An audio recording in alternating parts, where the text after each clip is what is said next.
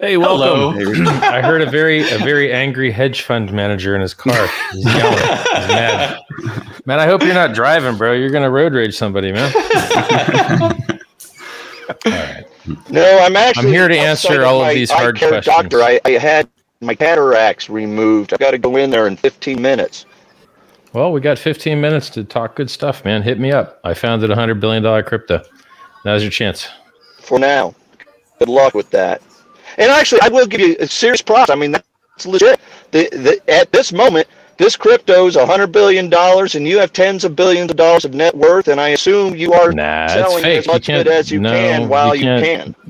It's a fake number. You can't sell that much. You I know. Sell I'm assuming millions, you can but... sell, and you are selling as much as you can while you can. Nope. No, actually, I'm more likely to be a buyer than a seller because I've been rich for like, 20 years and retired for have, 20 years. How much hex have you converted into dollars? No one knows anything about my finances because I'm in cryptocurrency for privacy and sovereignty. Yeah. Have, have if you were the IRS, let's, ask, let's not ask in dollar amounts. Let's ask in percentage amounts. Let, let me put it to this way: I just raised twenty six million dollars for charity over the last five days to do medical research to save your life. So while you demonize me, I try to save your life. Let me know when you raise twenty six million dollars for medical well, research. Come on, I'm not going to play this game. All right, you are no, no, I person, in the bank. Good, cash. You are a good person. Go raise yes. lots of money and save my life. That's great. Yeah, yeah I'm a self help author that has two free self help books. I know. I've, I've, I have free YouTube I've seen channels. your self help videos, yeah. Richard. Good. I'm awesome. Like you should be like me. Like I am awesome. It's true. More people should be like me. Yeah. So so listen. The government prints money out of thin air. It's fake bullshit. The only thing that really matters is goods and services. Everything else is accounting. So we live in a world where everything is fake and everything is a bubble. Rolexes, of which I have a million dollars of them here, are two times retail. Houses are two times retail. When you measure things and their value in other things, we're stagnating. GDP isn't actually going up. Production isn't actually going up, but prices are going up because they're printing money out of thin Richard, air. you can talk macroeconomics to me till the cows come home. That's sure. not going to make me believe that your hex is anything but a pyramid scheme. I'm sure you believe that, but you've been left behind by the future. Your old thinking, your old style of thinking, which may have served you in the past, my old has style, left you missing old out. now? Is Ethereum old now? A little bit, yeah. Yes, actually. Okay. So I'm forking Ethereum. I have created a better I know, Ethereum. I, I, am beating Ethereum. That too. I would run from sure. it, everybody. I'm sure you would, but I'm richer than you, and I've been richer than you for decades. You sure and everyone that? following me, yeah, I'm pretty sure about sure that. About yeah, on paper, yeah, I'm pretty sure, sure about if that. sell your hex, you are. If you turn I've been retired for dollars, 20 years, richer. Kid. That's for I've sure. been t- I've been retired for 20 fucking years. You're still working. Okay, that's the difference between us. Already, we don't need to get I? into a dick measuring contest, okay? Okay. Let's just talk just about. Did. I think you just did get into a dick. Measuring. You're going to lose contest. that contest, bro. You're going to lose okay. that contest. I think me. you got into it though. I'm speaking from a castle, and you're speaking from a Toyota. Do we need to measure these to okay? make you feel like a man, so that your head can keep going up? I don't even know what you're doing yeah. here. Why are you talking? I, I have like an 8K this? camera, and you have an. I, I'm trying to talk about the facts. I just want to talk no, about. you're not. Facts. You're talking about Skip the, the central bank and fiat that has nothing to do yes. with your hex scam. No, it does because the price chart is a comparison between the inflated fiat and whatever else you're measuring. And as long as they're printing fiat out of thin air, everything is going to go up and to the right. And it doesn't matter what it is. So if I had the shittiest thing in the entire universe and it just didn't inflate, because the dollar is inflating, my chart would go up and to the fucking right. So having a chart that goes up and to the right is the default standard for any fucking good or services, which is why education, Until healthcare, Rolexes all go up and to the right. Comes. No, no. You When think the, S&P 500 is going to crash? Stocks go down, the SPACs go down. You Bitcoin think the S&P 500 is going to crash, down, right? How many X goes decades have you thought that? How many decades have you thought that the S&P 500 is going to crash? How long have Uh, you been about, wrong? Tell me. What do you think? About what? Maybe two weeks I've been saying it. Two weeks I turned bearish. Maybe a month Okay, ago. well that's not very long. That's That's, that's, not fine. very long, Listen, is it? Huh, I've been I've been It's not on very long. Apple, Google, Most- Facebook, Bitcoin, Ethereum for years, if not decades. So let's talk about the S&P 500. When it all goes wrong and it all goes terrible and you have the global financial crisis, the GFC, the S&P 500 only dropped 50%. So the statistical probability of you enduring the worst possible thing of a 50% drawdown more than gets canceled out by the most bullish up and to the right chart imaginable. Even if you thought that everything was going to crash, Bayesian logic would still indicate that you should still be long anyway and just hold through it. Because everyone that has ever bet on the stock market That's- crashing has that- been that has wrong worked because they print money to get out of it. That has worked they just print money. Richard, which is great. But I will say that if you look back in the 1950s, you had 10, 20 years of stagnating stock market prices. And we will see that again in our lifetime. There's no way. Might not start no way. It might They're literally doing years, helicopter money, brother. But it doesn't mean that stocks They're and mailing people checks. everything in the planet and hex go straight up forever. Brother, they lo- don't. Everything is at all time highs. Everything is at all time highs. This is obvious. But look, okay, let's not and talk about why, macro. That's why you shouldn't be buying everything. That's exactly my point. I left it all and it was at zero. Apple at 20 cents, Google at $35, Facebook at 20 bucks. That's when I like You're going to get left I don't behind. like them now. You're going to get left behind like everyone that's ever tried to call the top. It is statistically improbable that you called the top. I don't think It is much more likely continuation because they print the money out of thin air, bro. If the chart was the in gold, Hex. I will gladly call the top in hex, but I'm not calling the top in the economy or the stock order. do you know how many times Hex has doubled in a year and a half? Probably, It's if I doubled could do the seven times. math. I can do the math and go, wow, at this very moment, you guys have really made some money measured in hexes. Sure, yeah. And then I've seen a lot of McLarens, Ferraris, Lamborghinis, Maybachs, Richard, houses, trailers, Richard, Rolexes. Un- until you disclose the amount of hexes that you're turning into dollars, people like me are going to continue to call it out. It is a pyramid scheme. You can see it every day on you the turn into your Hold on, you turn guys, your hexes listen, into dollars. I got this covered. I don't. I don't need my my dude's help. Listen. Do you do you think? Okay, so let's let's take your logic. I'm gonna I'm gonna go into your your worldview. Okay, does Jeff Bezos I don't think you know stock? my worldview, tough guy. You see, you're mad, dude. Just skip the mad. Let's start from scratch. All right. You I'm gonna drop the awesome bomb on you me. You came on here I said, upset, I- dropping F bombs. Oh my lord! Listen, So yes, I'm I'm- bringing I grew up in a construction. Hey, I grew up on a construction site. When I drop f bombs, it's normal, bro. I do that with my friends. Okay, let's be Okay, friendly. I'm not your friend. That's fine. I don't want to. Let's forget we exist and just talk about ideas. Great men talk about ideas. Let's do Great. that. Now let- let's Does so Jeff try to Bezos get into my stock? head, my worldview, like you said. Does Jeff Bezos sell stock? and he The discloses I can yes. actually look it up. I know how much he right. sells. He sells a billion dollars Correct. every year to fund his Blue Origin. He sells other stock to buy his mm-hmm. houses, to buy his yachts, to live his That's life. right. Yes, I knew this. I have waiting wonderful to news for you. Disclose how much I have hex you're turning into for dollars, like Jeff Are you listening? Bezos discloses. everything on the blockchain is public and instant. So you can see if the origin address, which has 50% of supply, has ever sold. And I can tell you for a fucking fact that the origin address has never publicly sold a That's a- goddamn coin a and had it hit the market. Technical, specific way of avoiding you actually saying you have not sold any. If you said I have not sold any, I would actually give you some credit here. But you are saying you, some So so specific on. ass address did not sell it. That's a very good way So, of getting so you're telling question. me that something, so if the founder doesn't sell a Ponzi, it's not a Ponzi anymore? That doesn't No, I just sense. asking you. I'm asking you for some sort of idea. How many? How much money? How much wealth? How what percentage of hexes you're Sure. turning into dollars when other So- people are buying those hexes from you? So, so if the original Mr. Ponzi, dollars. If the original Mr. Ponzi, of which the term Ponzi came from, I didn't didn't personally sell. But his family sold, scheme. it wouldn't be a There's a Ponzi. difference. Okay. Oh, let me tell you what the difference is. A pyramid scheme requires multiple levels where one level pays another level. And we do not even have a referral program. Amazon has a referral program. Tesla has a referral program. You did Herbalife a has a referral all Those, program. all those hex scam websites explained to me that the referral program was just one level, not Yeah, and it lasted for one year and then it stopped. And Oh, we don't have one. And we haven't had one for a year. Yeah. You so need to it- update it bothers your, hex, your hexscam.com website and make it clear that you no longer have that. Sir, listen. We have testimonial videos for people that are very happy. The only people in the whole world that are unhappy are people that have never actually participated, of which you are one of them. I know it is hard to believe. They're happy because it's gone occurs. straight up for now. They will not be happy when it collapses. That's how you know Ponzi how many- schemes, pyramid schemes, stock market bubbles, everything works like that. When it goes up, it's a great time. When it crashes, these guys are going to be really mad at you. So you're saying the S&P 500 is a Ponzi then? No, I did not say that, but we all know Wall Street has Well, you just said Ponzi-ish you just said that it's all bubbles, which Yeah, I agree with I to a did say that. degree. Sure, I agree with that to a degree. But listen, it's it's probability, okay? Hex has not done what other things that you're talking about have done. So we've seen lots of Ponzi's. BitConnect was a Ponzi, Cloud Token was a Ponzi, Plus Token was a Ponzi. We have seen lots of crypto Ponzi's. And what they do is they go up vertical and then they go to zero and then they stay flatlined and they die forever. Hex has dipped 70% six or seven times.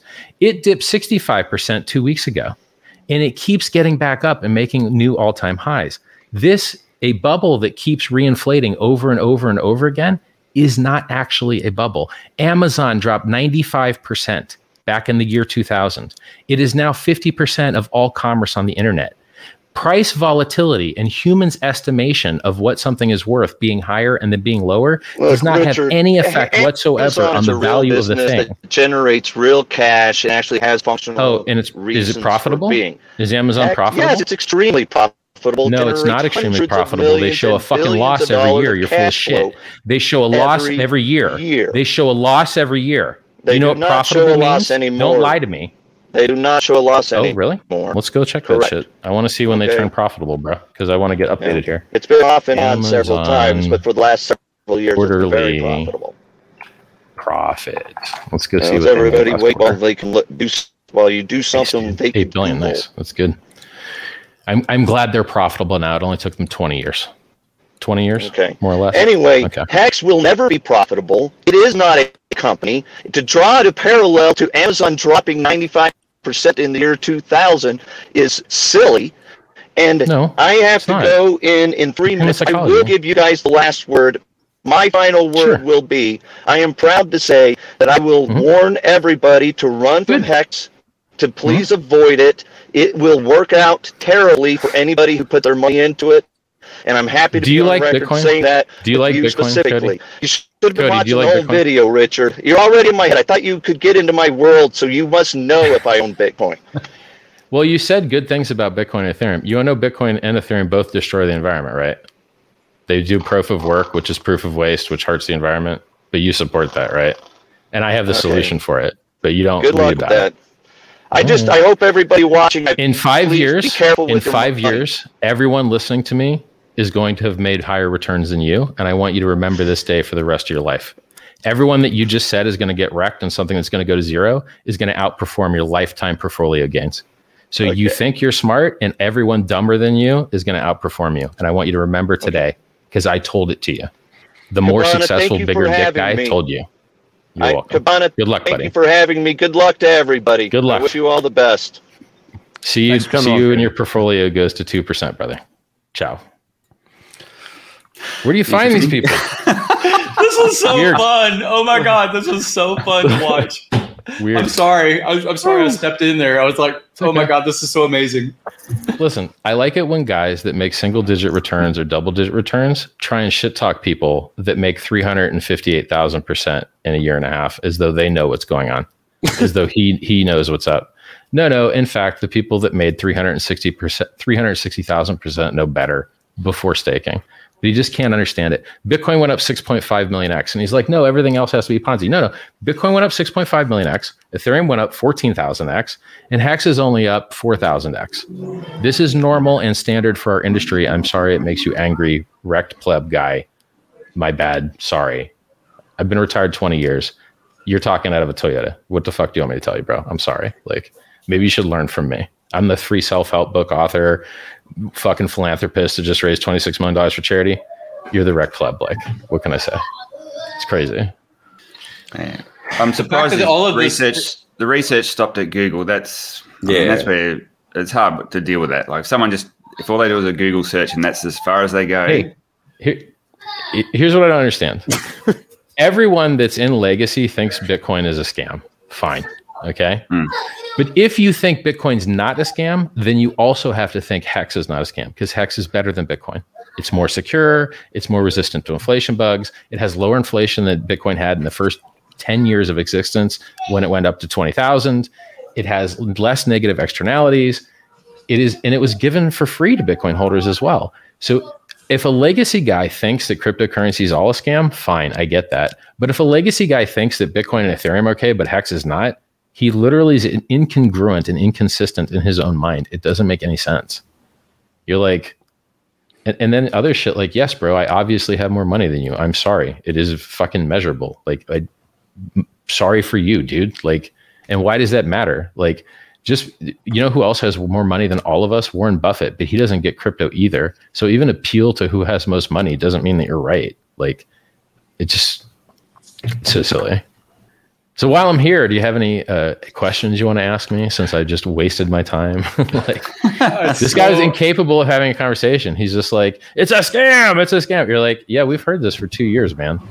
And well, it's seventy percent, like six times. Like what? When people like, or people that accuse me of selling, you're like, "Yeah, dude, that's what's up."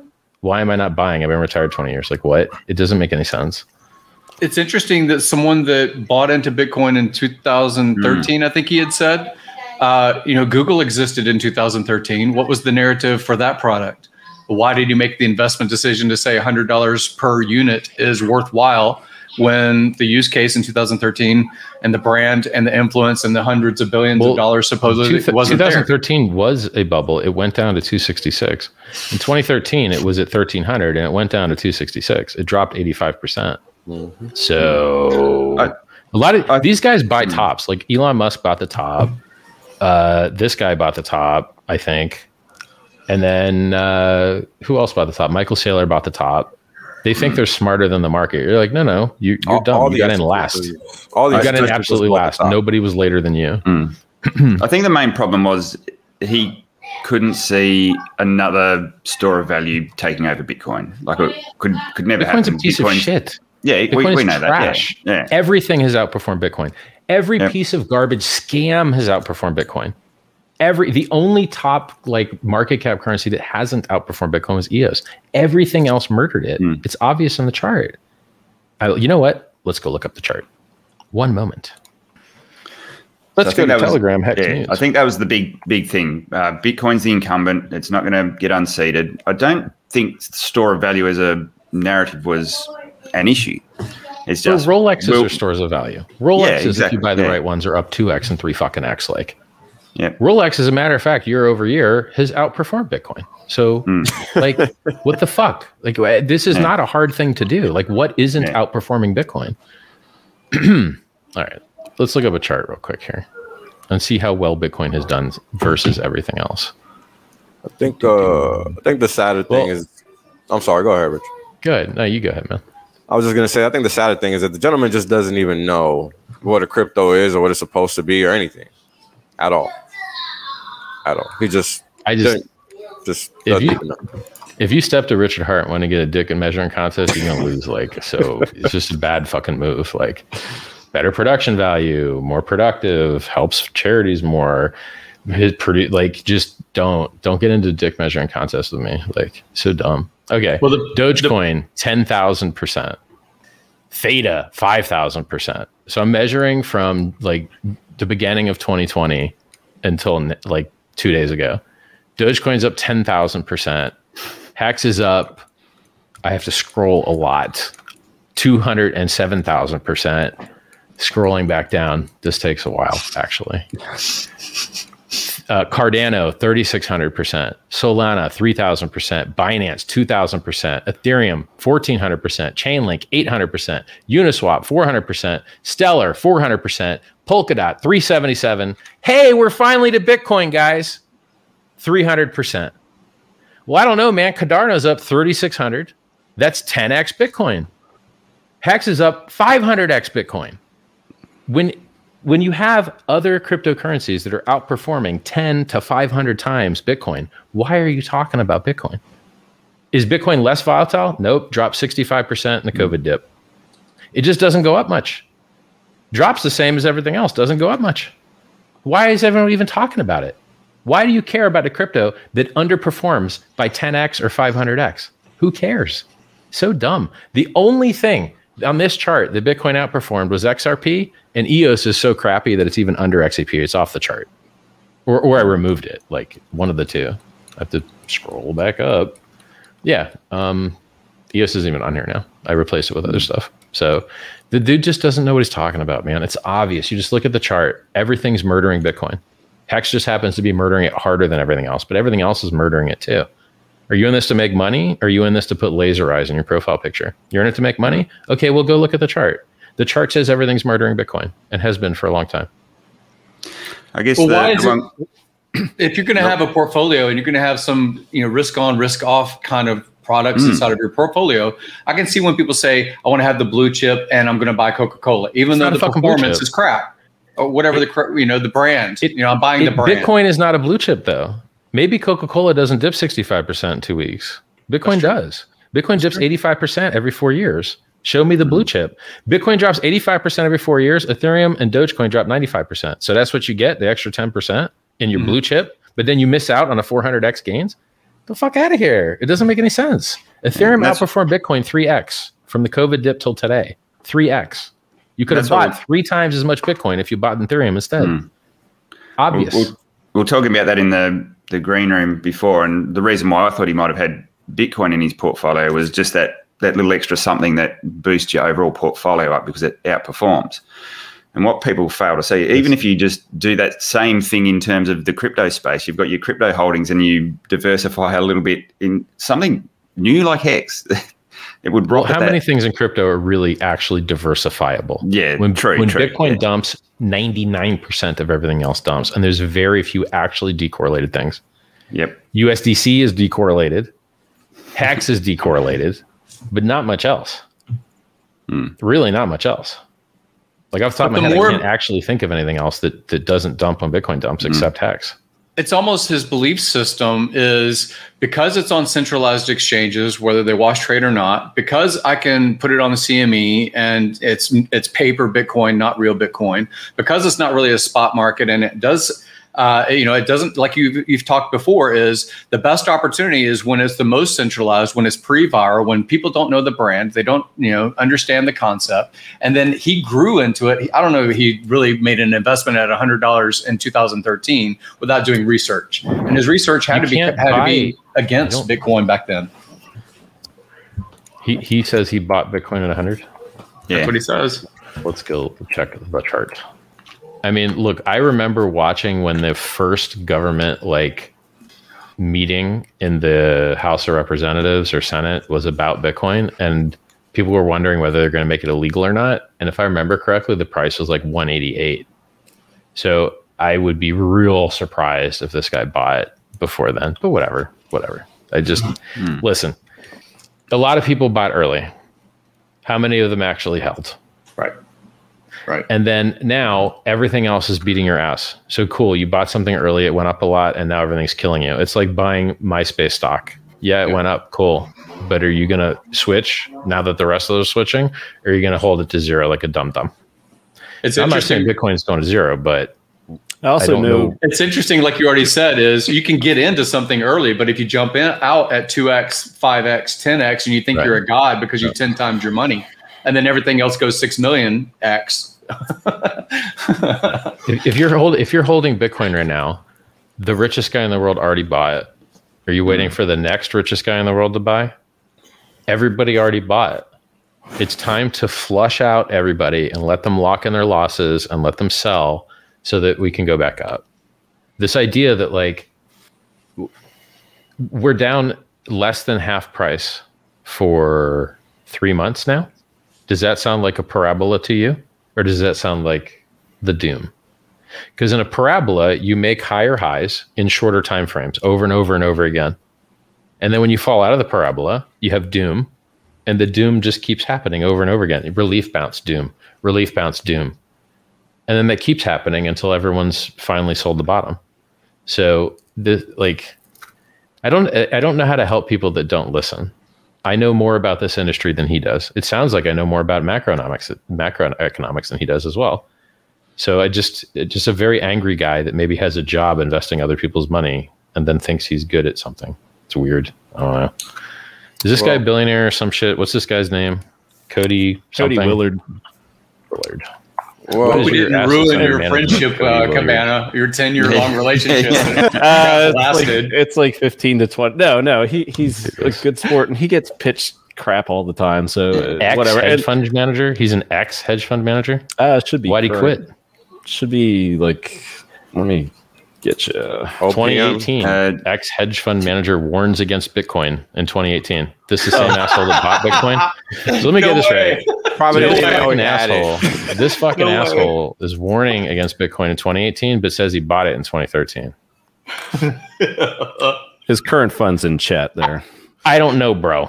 This sounds fucking fishy to me, brother. Is this a different Cody fucking Willard? Let me look this up here. That's funny. Cody man. Willard conference, 45 year old hedge fund manager. Is he 45, this guy? Kind of looks like the same guy. I see the pictures. Same guy. His, his link is in the private chat, mm. Richard, uh, for his fund. For what it's worth, on. he just uh, emailed me from his appointment. Loved having Richard show up. Thanks. Good time. So hey. well, hey, look, if, you like, if you guys didn't already put him on hey. tilt, maybe we would have had a good talk. You might have. I'm like, sorry. Already, like, I'm broken sorry. or some shit. Nah, we, started, we, started on tilt. I'm sorry. I'm sorry. No, but I mean, building I'll, bridges. I'll, I, I, think he was on, the, I think he was on tilt before we started. To be honest with you. That was, that was, but yeah, I, I offered I offered fifty grand to support his development of a short platform. You there know, you, uh, you, know. I fucking pray he can short. I would, I, you know, I, he said he'd take me up on it. You know, if he would just pray to God, please let this Cody guy short hex, please, pretty please. Oh, I can't wait. Well, let's go pulse chain and uh, get that going. I'll, take, I'll take anybody. I'll take anybody. It doesn't even need to be. I said as long as he's willing to be the influencer that's leading the charge of shorting hex to the floor, then uh, I'll fund Please. it. Mur- murder it, kill it, not, it. Yeah, this is the same guy. This is the same guy. So, someone tell me how a guy is telling audiences that Bitcoin is doomed in 2018, but bought in 2013 and still acts like he's still holding. What did he just rebuy in 2019 or something? Seems shady, dude. I, I don't get it. I mean, I, I do, it. I do get his alerts because I've followed him from for years, and he he actually didn't exactly call the top when you did, Richard. But I mean, he he was bearish at the 20k top. Uh, you know, the last cool. time in Bitcoin. So I, yeah. I I do give him props on that. I know he he's been in Bitcoin a long time because I also know he lost a bunch of coins with Mount Gox. Um, so it, cool. That that part's legit. Um, hey, what I, what I thought was I don't mind it. Look, Bitcoin has gone up a lot. I get that, yeah. but like that was then. Like yeah. this is now. No, I agree. Bitcoin isn't going up like it used to. It's not. Yeah. Like and, we broke the we broke the old all time high of 20k, and we only got a 3x. That's it. We got a 3x. That's it. Yeah, this is what an S curve looks like. It's too heavy now. It's too hard to make it go up, man. So, you know, you, you get elongated cycles slightly and you get less upward movement. That's why on the log chart, it's like falling over. Yeah. I don't know. I just, it, what bothers me is it doesn't sound like he disagreed with anything I said specifically from the statements I made. He's just so angry that like, correct. He doesn't notice that we're agreeing on shit. And you're correct. like, but, but dude, this whole con- think, you know. this whole conversation started um, pretty much uh, before the Pulse chain sacrifice because I sent him an excuse me, I sent him a note on that. Mm-hmm. I was like, "Hey man, I really, I really think you should check this out." I sent him a note on Hex pre-launch, and of course, I always keep that in my pocket. And uh, he didn't, he didn't uh, bite on that. So he, he could have bid anything. You could have bought anything in the bull market and made a fucking killing. Yep. Hex would have overkilled everything, but you could have bought anything else and still murdered his portfolio of whatever other possible thing he could have owned. You could have owned almost any cryptocurrency in the bull run and murdered whatever else he bought. Yeah. Mm. And his first response to me, um, when he started looking back at Hex, because it was part of that thread, and I mentioned Hex, and I was like, "Hey, you might want to take another look at Hex." He's like, "Okay," and his literal email to me was, "Holy shit, the chart." And yeah, it was just yeah, it was just like okay. But his, like, his pushback is the genius, the polymath, the person that knows more about the industry than he's involved with. Right. And yet the personality, right? So you mm-hmm. have the people that are eccentric, Tesla or whomever, that still brings up a product that people are using 100 years later. Uh, you have these people that develop things that the world adopts, regardless if you think they're an asshole or not. I met Steve Jobs; he was a prick. But he was still built products that people I, wanted to buy. I am not an asshole if we agree. I am a very nice person. If, if we agree I'm on things, saying, I'm wonderful. I'm just saying. I know you're a lovable cuddle bear, but come on. Yeah. but if you disagree, then less less nice, I guess. I mean, I just any legacy guy that attempts to flap his lips at crypto after and I, I mean okay he says he's owned bitcoin the internet says other things but like yeah. if if you think crypto okay bitcoin where's bitcoin's revenue come from? The next guy buying it. Okay. Hmm. anywhere else? No. That's it. Just the next guy buying. Just like the S&P 500 just like houses just like anything else. So if your theory is that like cryptos are a Ponzi, you're like, well, then Bitcoin's also a Ponzi, and so are houses, and so is the stock market. Everything, everything mm-hmm. is a Ponzi from that perspective, literally. Exactly. Everything. Right. You're like, oh, the price goes up a lot. Well, it must be a Ponzi then. And then he's going to educate me on the difference in terms, and you're like, no, I I'm an expert on this. I know the difference in terms.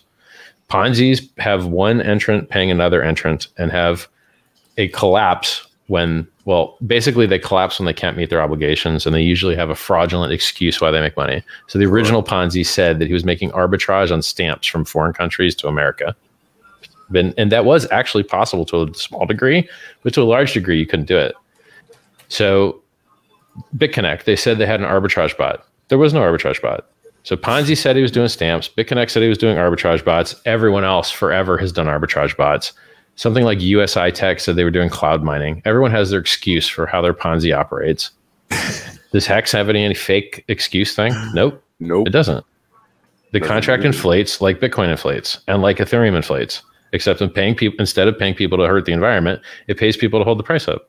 If you're an average length, average size staker, there's no inflation. You get the same amount of coins that are inflated. You're not being diluted. Those other systems dilute everybody for the to pay the destruction of the environment. That's it. It's, it's just a proof of work change.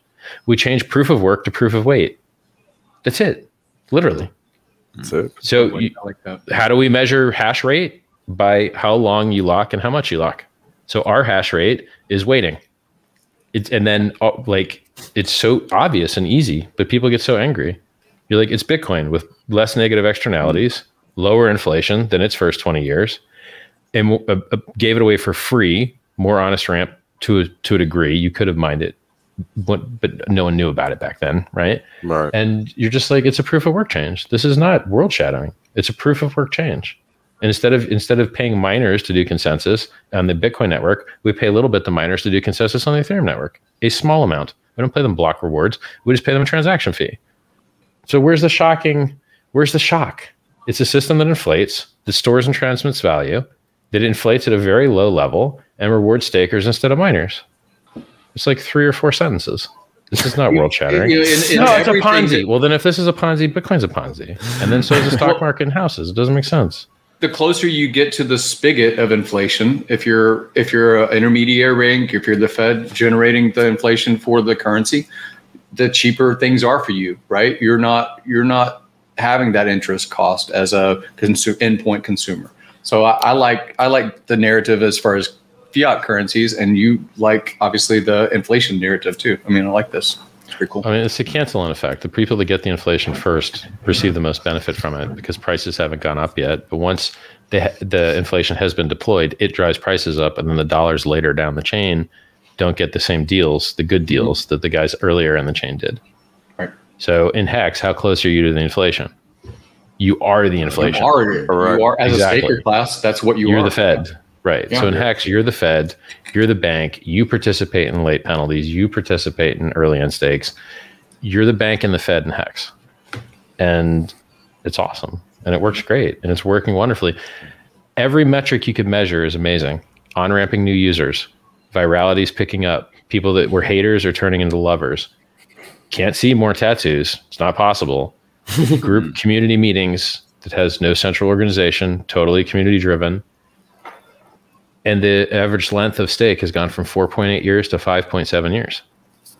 Over I, guess it's it's it's trying to get people to that point where they actually look at those metrics and they're not getting some people can't get to that point. They stop way too early. And maybe you'd like you'd done this guy I saw and you showed him very early Cabana, but maybe it was too early for him. And everyone's going to have their time, and he, he needs to see more network effect or whatever. There'll be there'll be something. There'll be a trigger or a metric that he'll be happy with at some point in time. Yeah, or, or you have more faith than I do. You just be wrong for decades. You're like, okay, yeah. just stay wrong. Yeah. Cool. Yeah. Like you're just continually wrong. You you can't learn. Fine, you have a learning disability. Okay. We'll just one, treat you like a special needs student. Fine. One, Would you like a thing, peanut butter jelly sandwich? like, have a PBJ, bro. Do you want to watch cartoons? Dumbass. The, the main thing Ca- that's holding cash outperformed your fund, bro. Kill yourself. Like, get it over with. Everyone else made money except you. You're the only guy that lost. Please be quiet. You don't get to be on television anymore. If you're the only loser after a decade of helicopter money, you need to stop being on television. That's what's up. Well, who doesn't make money in helicopter money? Just Peter Schiff. well, your point, your, your point then in all of the existence of the United States as a as a sovereign has never issued money directly to every citizen. You know, even if you exactly, say there's a never. tax rebate or whatever, never no happened. one's written a check and said nope. you did nothing to contribute to, uh, you know, the society, but we're going to give you a check. Yeah, and who's and who who is paying the price for that? Savers. Yep. If you saved cash, your cash can no longer buy Rolexes or houses or stocks or any Anything. productive assets because they're all twice what they used to cost. And the interest that you make holding that cash is nothing. Hmm. So the savers get robbed by helicopter money. The people that hold assets don't get robbed. They're any, doing great. Any move the Fed makes is literally to rob the savers and to mm-hmm. enrich those that hold assets in size. Unless they raise interest rates. Right. And they rarely, if ever, they may never do that again. They may never just they may just blow it up like Venezuela and be like, "Yep, we got trillion like you need thousand dollars to buy a loaf of bread now." They could do that. What what they Venezuela do? Did it. What they do is like what they've been doing in the repo market, which is conduct reverse repos, where the buy they actually are essentially giving primary dealers and uh, or primary dealers margin calls on their repos right? Because what happens is between you and me, I don't know any of them goddamn words. Sure. I don't know anything about the repo market, bro. I'm smart. I'm super smart. I don't know shit about well, repo market. No. Long story short, they use that. They're using um, high quality collateral like treasury bonds to mm-hmm. borrow cash to lever up their books. And then now Who the Fed is who's uh, levering up their books? Primary deal, Wall Street, hedge funds, okay. big banks, right. whoever, right? Mm-hmm. And now the Fed is saying, "Give me my money back." That's what the reverse repo is. And they're also the ones that are saying this is high quality collateral. I mean, right. Wasn't that similar that to raising interest rates? Like, yes, ex- exactly, exactly. Okay. And they're doing it behind the scenes. That's how they do it behind the scenes. Right. All right. So well, it's virtually Richard, inflation. It's it's slowing down money velocity by making people pay back loans. I love when you explain why because I buy an Apple iPhone doesn't necessarily mean that that retail sale transmutes to the stock doesn't. market holder, the stockholder's value. It is all narrative. It is perception. Yep. Mm-hmm. Unless you see huge increases in stock buybacks and dividends, there is absolutely no connection whatsoever between sales and share price. Mm. Nothing. Absolutely so nothing. T- so Tesla hasn't Tesla's never issued a dividend. That's gone up crazy. Mm-hmm. They've only yep. just, I think, literally in 2020 they went into profit. So their major well, run I mean, up. If if a business has the option to stop growing and just be profitable mm. instantly, then you they have will. to understand that they're giving up money now to have more yeah. money later. And that's a good yeah, deal. Yeah, and it works wonderfully. And so this idea that you should be profitable is silly because you are profitable. You're just shifting the profit into the future. Mm. It's just yeah, it's just an accounting it's it's like you're just investing. That's what yeah. investing is. Investing means we're not going to have profit now so that we have more profit in the future. It's fine. I support it. But when guys come to me with this narrative that like it's a profitable business, you're like, no, it's not. Actually, it's not. mm They're, they're not profitable now. Just like they're they're losing money now, but in the future they'll be profitable. Mm, Don't right, lie to yeah. me and tell me they're profitable when they're not. Like I guess mm. you might have been right. Like I looked it up and I think they made eight billion in the last quarter. Which, by the way, eight billion for them is like nothing by the way. hold on, that's even. that's after 20 plus years of not making money, right? And just right. losing it. So. Sure, and that's fine. Like I'm okay with it, but see, when I talk to someone else, I speak to what they understand, and so if he understands the market, I'm going to speak to him through his misunderstanding. So maybe he thinks profitability is important. So then I'll point out that mostly these things are not profitable. And then sure. he'll need to do his job of explaining that in fact profitability isn't ideal and being not profitable is ideal because you're shifting extra gains in the future. And then he can do that work and do that. But I'm not going to make those mental leaps for him because if I make all those mental leaps and I shoot past his understanding, he's never going to understand anything. Right, same difference. Work in his psychotic worldview, basically. Mm-hmm. mm-hmm. The guy that got outperformed by Hex and is likely to be outperformed by Pulse. And you're like, hey, at what point are you going to realize I know more than you, bro? Like, I'm, I'm, I'm, I'm winning. So do you want to learn or do you want to flap your lips? Because I can teach you and you can't teach me. I know everything you know. I know shit you don't know. So, right. it is just crazy to me. Yeah, I tried to find a medium with the guy, but you know, when I roped him in, he just pulled back because I was roping him mm. in for a while because I know how yeah. to speak his lingo, and he just wasn't having it. He just wasn't having it. So, so, so basically, I think the, the difference is you have two kinds of people: crypto is a scam or not, mm-hmm. and then if crypto is okay, then altcoins are scams or not. Right, and that's it. and you're like, okay, so you like you like Bitcoin. Okay, do you like Monero? Well, you don't like privacy. Private people don't deserve privacy. It's funny because it's a human right, mm-hmm. but you know, like right to undo search and seizure is right there in the Fourth Amendment. And it seems to me that having a middleman in the middle of all your transactions searching and seizing that data seems like a violation of your Fourth Amendment rights. Pretty so much. maybe maybe you should support anonymous currencies, just like cash is anonymous. Just like when you send a letter, there's not a database showing who all ever you've all ever sent letters to. They could do that, but they don't because mm. it's not legal. So they don't they don't keep a record of what books you check out of the library unless you watch the movie Seven, and then apparently the FBI does, but I'm not sure how. so so like these disgusting creatures that don't support human rights, and then you're like, well, does Bitcoin have anonymity? No. Well, do you think we should have it? Yes. Okay. Well, then you should support Monero or Tornado Cash or God forbid the horror that is Zcash. You should support one of these. and then you're like, okay, do you do you like middlemen and exchanges? No well then you should support peer-to-peer exchanges like Uniswap. Right. Do you do you like counterparty risk? No. Well then you should support like Uniswap for sure. Mm. Okay. Do you do you like the time value of money? Like time deposits? Okay, which cryptocurrency monetizes time? Hex. Okay, anything else? No, it's just Hex. So what you don't want to replace that product of the bank? The bank has a forever lock on time deposits now. the bank is the only place that you can monetize time now.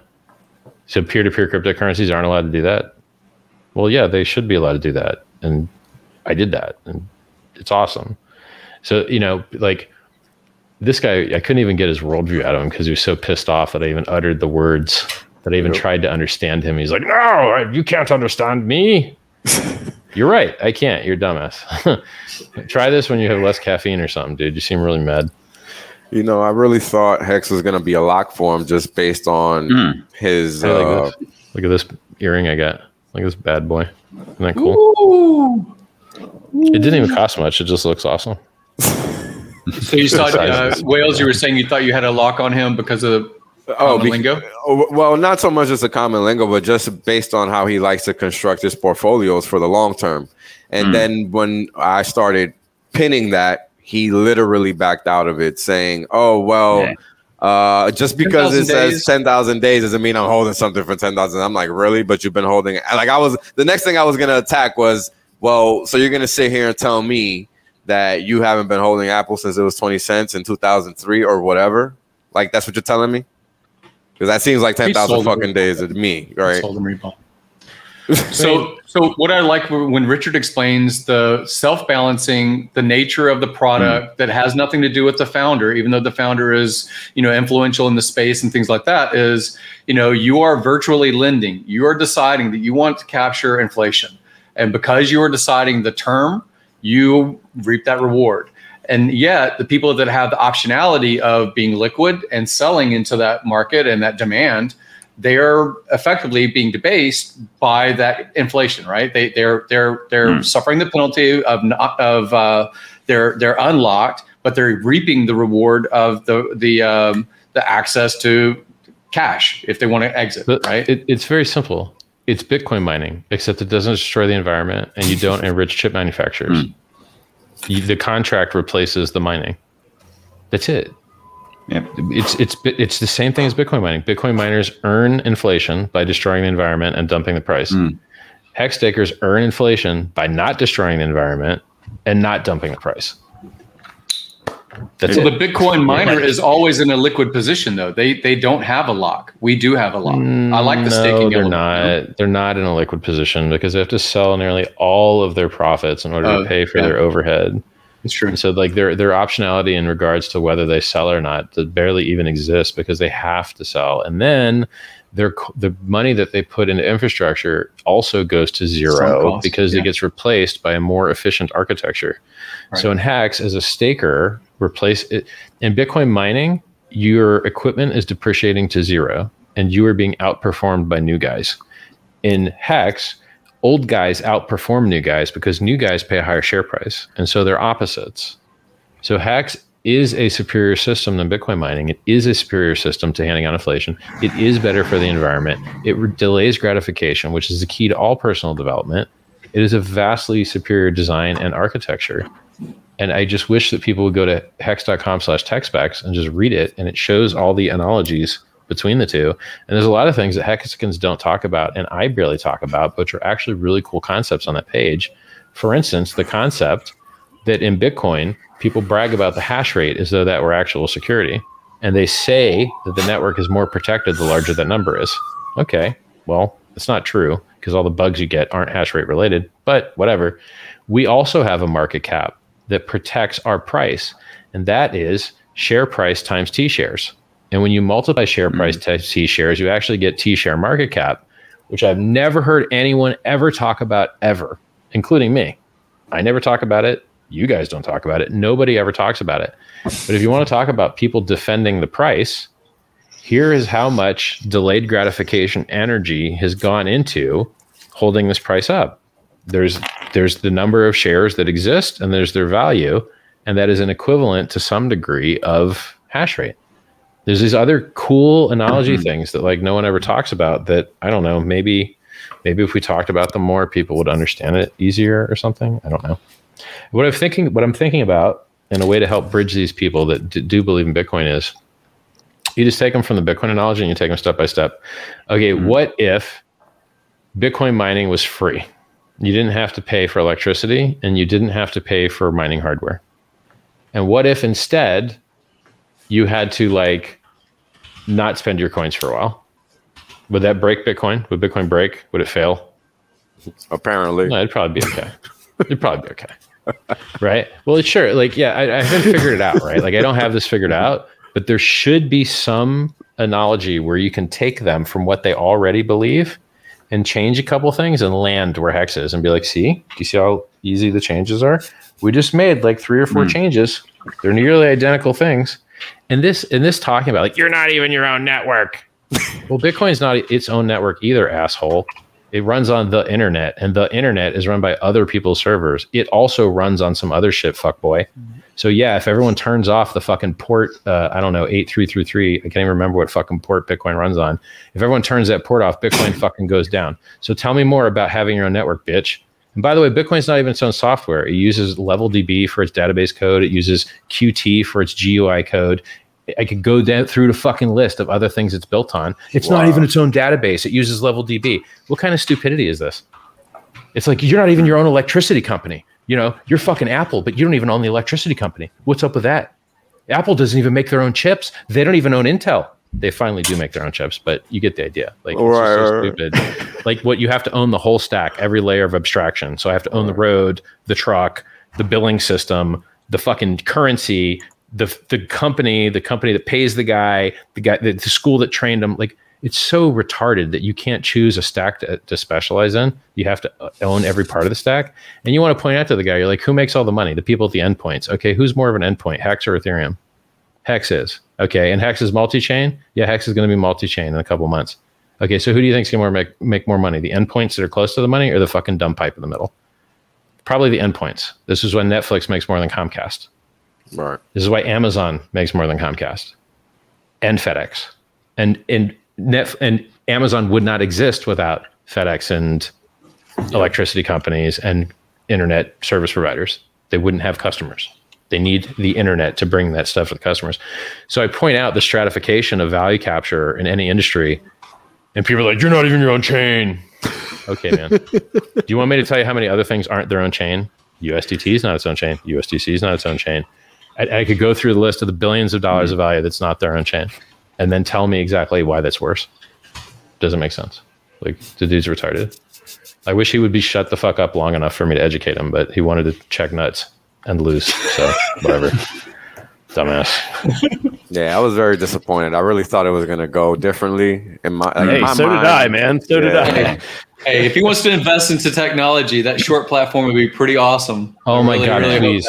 Well, this not short. Please, please, awesome. Please, please, this, is not going to be much better uh, tech to invest in because shorting hex is going to sure as hell generate a lot. Oh, please short it. God, please short it. Look at the chart, bro. Put it on linear. Don't put it on log. Put it on linear.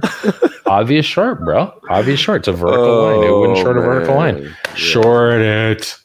Like I hope he gets so wrecked, dude. Please. Yeah. Man. So Gary, uh, how do we arrange this uh, meeting with your 50k?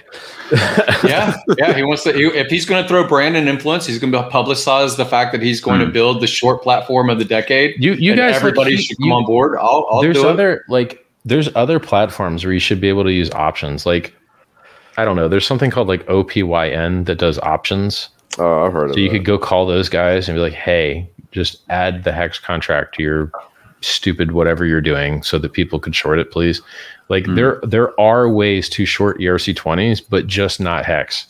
So if you beg and plead with whoever those guys are, like, hey, look, it's a vertical chart. People want to short it. If you beg and plead with those guys, someone should be able to allow you to short Hex. But it's very important that it's spot settled. It's very yeah, important. Mm. Gotta be spot. When you get liquidated, you have to settle in spot. Mm. No derivative crap, making the you know the house platform rich or whatever. Well, that's that's basically mm. why I held silver stupidly for ten years was because paper price is spot, not the buy back the coin is spot. I know your narrative about anti metals, but I was believing that narrative in 2009, 10 and got a new watch. My pirate treasure is not worth what I put into it. this watch is made of metal, made of white gold. Let's take a look at it. Oh, you guys aren't going to be able to see crap because like the screen sucks. Look at this. That's not an Invicta. Daytona. RB. Ah. Blue uh, little numbers on there. It's cute. I got to take it to uh, a dealer to get a microscope on it to make sure it's legit. Looks legit though. It's nice. very likely to be legit. I paid. So enough. when are you going to be on stage? Is it after Pulse Chain launches? When are when are we going to um, see you in a Malta or you know Craig Wright in the audience calling you not Satoshi? Because I heard a narrative the other day that Richard is Satoshi and it was Trayvon talking about Richard being Satoshi. Oh yeah, I've, I've heard that rumor too. That. that was fun. He's like, I don't know, man. I don't know. If you look at the chart of Bitcoin laid over this, it's like Richard came up with it ten years later and says, "Oh yeah, you got to stake it." it's so much better. It's so much better. How many people could have bought Bitcoin at a dollar and been locked in? And, oh, and forced to delay gratification and made so much money. They wouldn't be able to trade and lose everything they wouldn't be able to sell the bottom and lose everything. If you could have locked up your money in Bitcoin, so many more people would be millionaires and the value of Bitcoin would be so much higher. But instead, what happens is the people that get rich are the trading houses, the Coinbases, mm. the BitMEXs. Everyone gets wrecked. And who makes all the money? The house makes all the money. Yep. And so Hex shuts that horrible victimization down and enriches the users at the cost of the disgusting middlemen. Mm. And it's yep. beautiful and it should without, be respected. And without going this guy, into, this guy in Australia yeah. that that is robbing everybody. Yep. Guess what? How do you think he's losing all the money he's stealing from people? He's sending it right to FTX and losing it. Hmm. Wow. The only way you can get a lot of money every month from your subscribers and lose it all is if you have a gambling addiction. And he has a gambling addiction. And he mm. gambles that money away over and over and over again and has to go get loans from other people that never get paid back. And guess what? He could, you know who else did that? Quadriga CX. Guy owns an exchange, successful exchange, making tons of money. It don't matter how much money you make when you get liquidated. Mm. It is easy to get liquidated, man. Easy. And People think 5x is low leverage. Huh. It ain't. It ain't low. Half X ain't low. 0.5x so, leverage ain't low. You'd already be liquidated at 65K down to 30. Were you around when the time lock element was that always an option in Bitcoin? And why was that put in there instead of a staking option? Why why was the time lock of Bitcoin created? This watch sounds funky. jiggling a little bit more than it should. My other watches don't do this. I'm a little bit worried about this one. Maybe it's a Rolex. oh, Rolex. I don't know what's going on here, man. I ain't supposed to make that noise. Um, was your question? Time locking in Bitcoin? Yeah. So in Bitcoin, why did that be? Why was that developed if it wasn't original code? I don't. I'm not familiar. And then why wasn't staking? What are you talking about? Check time, check lock time verify. Uh, wasn't there? There you can lock your coins in Bitcoin for some amount of sure. time, can't you? Yeah, it's and called why was that lock time verify. It was added to the code by this Canadian dude who I've met, whose name escapes me currently, and uh, it's useful for Lightning Network. So you couldn't have Lightning Network without check lock time verify. And I'm not sure whether multi-sig uses it or not. I don't think it does. Um, so basically, the only useful thing check lock time verify is good for is Lightning Network, or if you just want to deprive yourself of your money for some time, which is similar to a degree to what time lock safes do. Like at 7 Eleven, there's a time lock safe. So you go into rob it, and the lady's like, I'm glad you're here robbing me, but I got to press a button and wait 30 minutes for that to open. So you're going to have to sit here and rob us for an extra 30. Sorry, man. You know? mm. Um, but it's very few people use it. Very people, very, it's, there's other features Bitcoin has that no one uses and that just aren't worth talking about. Can you like comment? The scripting, the scripting system of Bitcoin can actually be extended to do more than it does, but no one cares. Costs too much while you're on camera and while we're all excited for the next decade over Pulse Chain, can you comment about the hurdles that Ethereum is going to have if they're trying to go to a proof of stake and why that's taken so long? Because it obviously well, this may never make it. Like it may never launch. Yeah, it's hard. Mm. So when, when Ethereum 2.0, first of all, there's massive centralization. We've already seen over 100,000 Ethereum get lost due to other people giving their coins to some other people to mine it because you have to have $64,000 to mine it. And then if you give them the six, if you have the 64 grand worth of Ethereum to be a validator, you now have bought yourself the job of being a network admin, server admin, and hoping you don't have a bit flip from a cosmic ray and hoping that you don't have downtime because you'll lose money. And so for 64 grand, you bought yourself a full time job that might cost you money. And so hmm. people, what do they do? They hand their money to somebody else to do that hard work. And then what do those people do? They steal the money or lose the money. So the, the, the staking in Ethereum 2.0 is garbage, and the number of bugs that that network's going to have, it's going to there's going to be bugs, in my opinion, and people are going to lose money on that bugs, and I don't like it so much. So I'd rather stick with what we know has already been battle hardened and battle tested, and and have a better proof of stake system where you're not introducing centralization and people continue to hold their own keys. It's vastly superior. So we're beating Ethereum with Pulse, PulseChain.com. We're beating Ethereum to market with their own product better than what their planned product is. So hmm. it's just awesome. I think the the point you brought up on Ivan on tech was awesome and something I'd never considered was you, you spoke about having a single or a narrow band channel uh, for the bridge. Uh, and if, if the floodgates were opened, we could actually, Pulse chain would have the capacity to actually overwhelm the Ethereum blockchain. Uh, that was something I hadn't even considered, and yeah, I guess it puts you in a little bit. I, I didn't want to make that public, but I let it slip. So yes, yeah. if if they want to fuck about, hmm. they shouldn't. They should be friendly, and we should be friendly, and we can all go to the moon yeah. together. Hmm. While you're uh, here for a moment, can you comment because you did Twitter about it with uh, Crypto Beadles and Monarch's relationship? Uh, you just made something about that. Can you comment what that is? Um, well, I mean, Monarch is going to support Pulse on their wallet and uh, other things that they are doing, and that's awesome. I mean, those guys care about low fees and introducing freedom to people and putting people's keys into their own hands. And so, you know, Beadles is a really cool dude, and uh, you know, Monarch wallet works good. There's a couple suggestions I improved where they should change the font on uh, on the uh, the keys when you read a key. Like O shouldn't look similar to zero. I hate that. I want a fucking line through my zero. Okay. I don't mm. want to guess whether this is an O or zero. I absolutely hate it. Or L versus capital I, things like that. Just hate that. So like, you know, choose a good font and then uh, like when you set up a wallet on there, it doesn't make you verify that you did save your keys correctly. It just kind of like says like if you click yes, it's enough. But I think users lie, and so you really want to force them to make sure that they wrote down their keys. So you you really want them to have to put them back in again. So those are two features that I suggested. Um, but I've never heard any complaints about their wallet or anything having to do with those guys. I mean, they they support showing people their zk sync balance. So like when Hex airdropped their users. Um, or when the Hex airdrop was done to their users, uh, they showed the balances in their wallets. I think it was the first wallet in the world to actually show uh, layer two balances. I don't know of any other wallet, mobile wallet that does that, or any wallet really. The only way to see L2 balances is to like go to the L2 network and like look on their website. So that was really awesome. Um, yeah, I think that's it mm. on that one. And we've we've had our first team come out and publicly say that they're going to come across to Pulse and support support Pulse, uh, the guys at TrustSwap. Yeah, I've seen uh, I've seen some other people.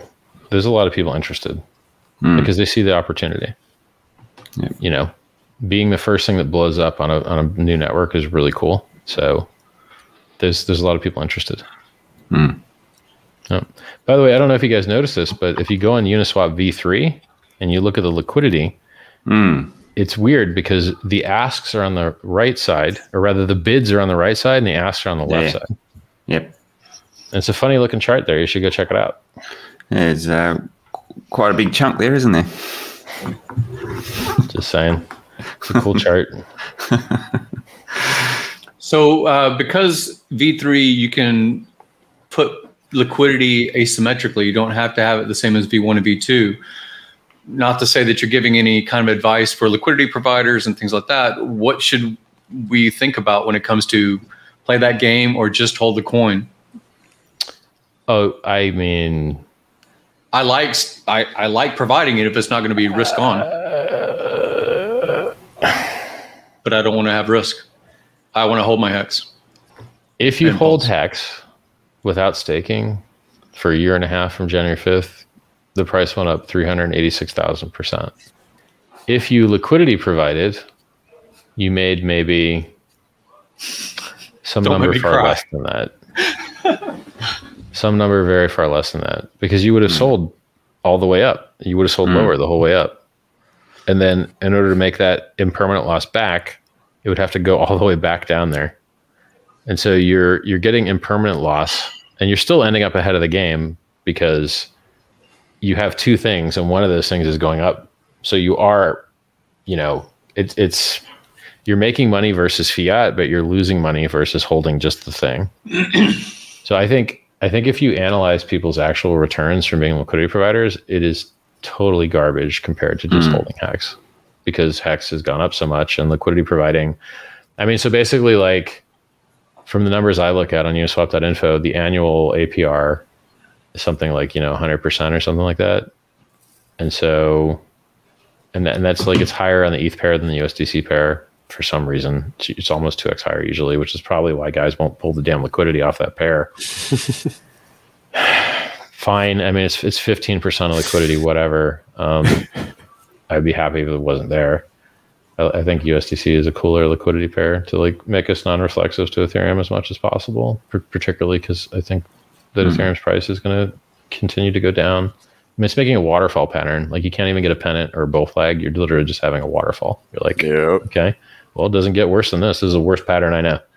The crappiest, crappiest pattern that exists is that one right there. Oh. I can't think of anything worse. So, Richard, we, I've, I've personally been talking about this since March. Uh, people are just, they just don't want to believe it. I don't yeah. know what it is but mm. uh, they will learn the hard. Hey, Elon Musk said he he won't buy, but he won't sell. Okay, or he might pump, but he won't dump. Oh, right. he did yeah. All right, that's good for three or four percent. Cool. Thanks. Next. it's so dumb.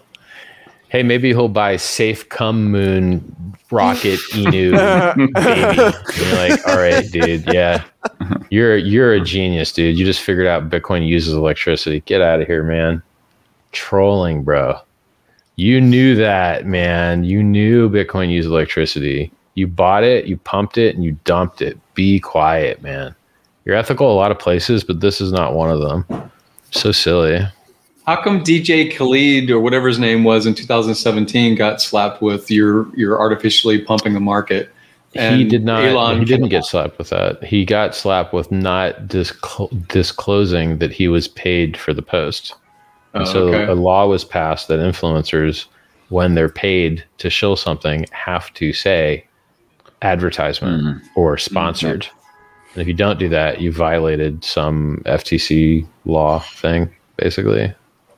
Whereas, like, I don't think Elon is being paid by anyone, and they don't have insider trading rules in cryptocurrency. So, I mean, look, he probably bought the top there too. I don't think he's a very good speculator in crypto, truthfully. All these guys that come along after it runs up six million X, and they're like, "Now is the time. Now I will go all in. New all time highs. I buy those." And you're like, "Bro, but you could have bought the dip though. Like, you could have bought it 3K instead of 20. What's wrong with you? It's the same technology. Like, why didn't you just buy back then? You know? And people that are so dumb that they haven't seen this opportunity for 10 years, I just cannot respect. This has been the same opportunity for a decade. You you tried to make your own currency mm-hmm. from scratch, Elon.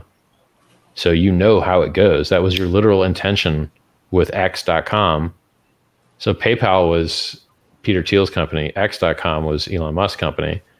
And X.com was supposed to be a currency to replace the dollar. So he already knows the game. Like that was his original intention. And it didn't work out. And then, you know, to then buy Bitcoin at 10 and 20K instead of back when he could have bought it at 100, 10, 1,000, 5,000. These guys buy the absolute top and then they wonder, mm. like, yeah, you're the richest guy in the world and you bought outright like 1.5B in one go. You didn't even bother like scaling in. You just like bought it on you literally Michael Saylor's entry plan for how to buy crypto for like industry is to market buy on Coinbase. That's their like advanced tactical entry into the market is to literally pleb FOMO buy market buy on Coinbase.